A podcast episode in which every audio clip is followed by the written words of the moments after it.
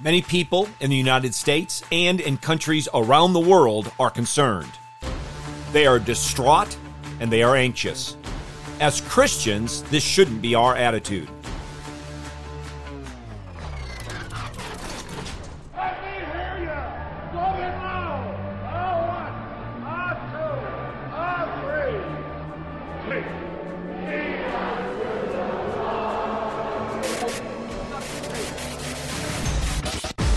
Welcome to In the Bullpen Up and Ready, a ministry of developing contenders. The call has come.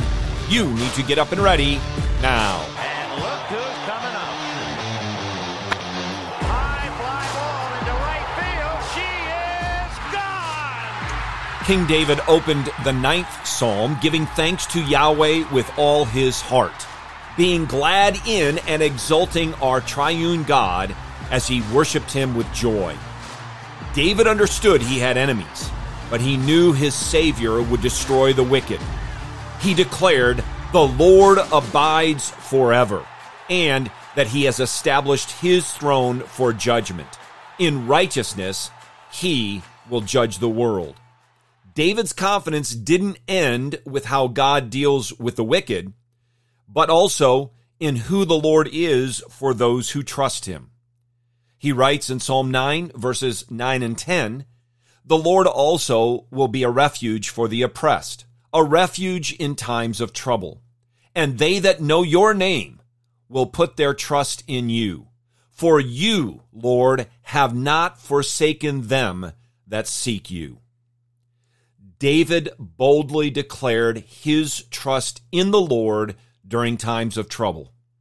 Jehovah was his refuge, and not only the refuge of King David, but a refuge and stronghold for all who put their trust in the Lord. David recognized that our God never forsakes his own. All who are in Christ Jesus by faith know God as our refuge and our strength, an ever present help in trouble. It's understandable when unbelievers panic and they are distressed over circumstances. Those who don't know Jesus are without hope in the world. They rely on man, and usually the government of man via the state. And whether they acknowledge it or not, deep down, they see this as futility, as vanity. But we who belong to the Lord have a blessed hope.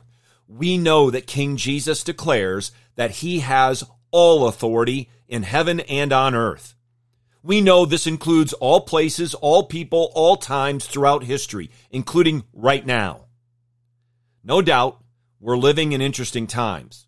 Debauchery abounds and is celebrated.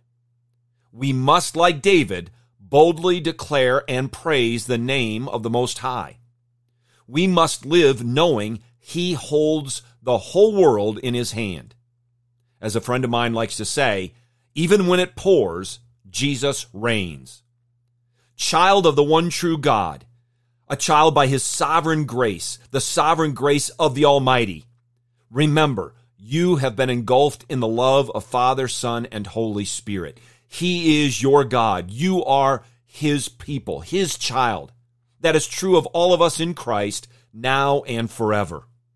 Know and rejoice in knowing that the Lord God Almighty will never leave us nor forsake us. Get your eyes up, fixed on Jesus, the author and perfecter of faith, and be ready to deny yourself, take up your cross, and follow him.